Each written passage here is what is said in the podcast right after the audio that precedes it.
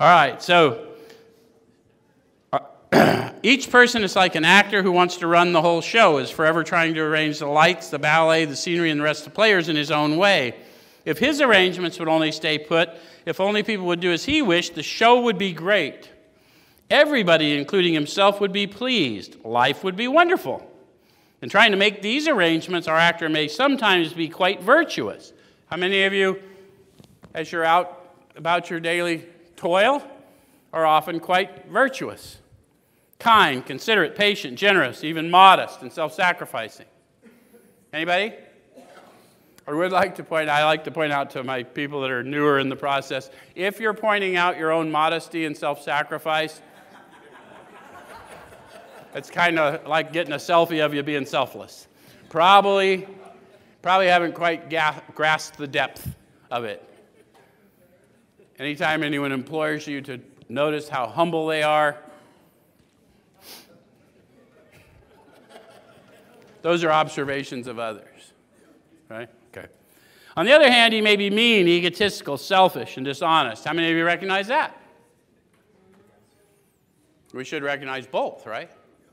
It says, but as with most humans, he's more likely to have varied traits. My problem is I, I want to own my humanity when it's good for me, but I don't want to own my humanity when I'm behaving less than ideal. And I want to hold you to the opposite standard. And it causes me a great deal of turmoil in the world. Anyone else? Okay. So what usually happens? Show doesn't come off. We're in a reentry center. Thursday night. Some fool talking to us from a podium.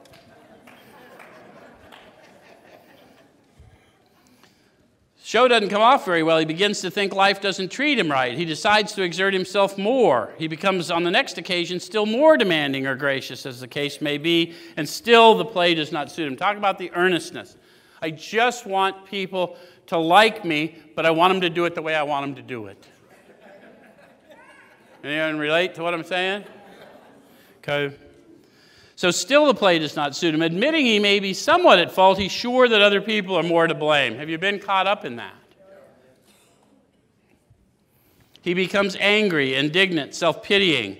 What is his basic trouble? They've got a question mark, so if you think this may apply to you, you want to go inward here. If this is going on, what is my basic trouble? And then they've got some clues. Does that make sense? That's how you read this book. You turn the statement into a question and you ask yourself because the answers for you are in you because it's a book of testimony. The answers aren't out there, they're in you. Okay?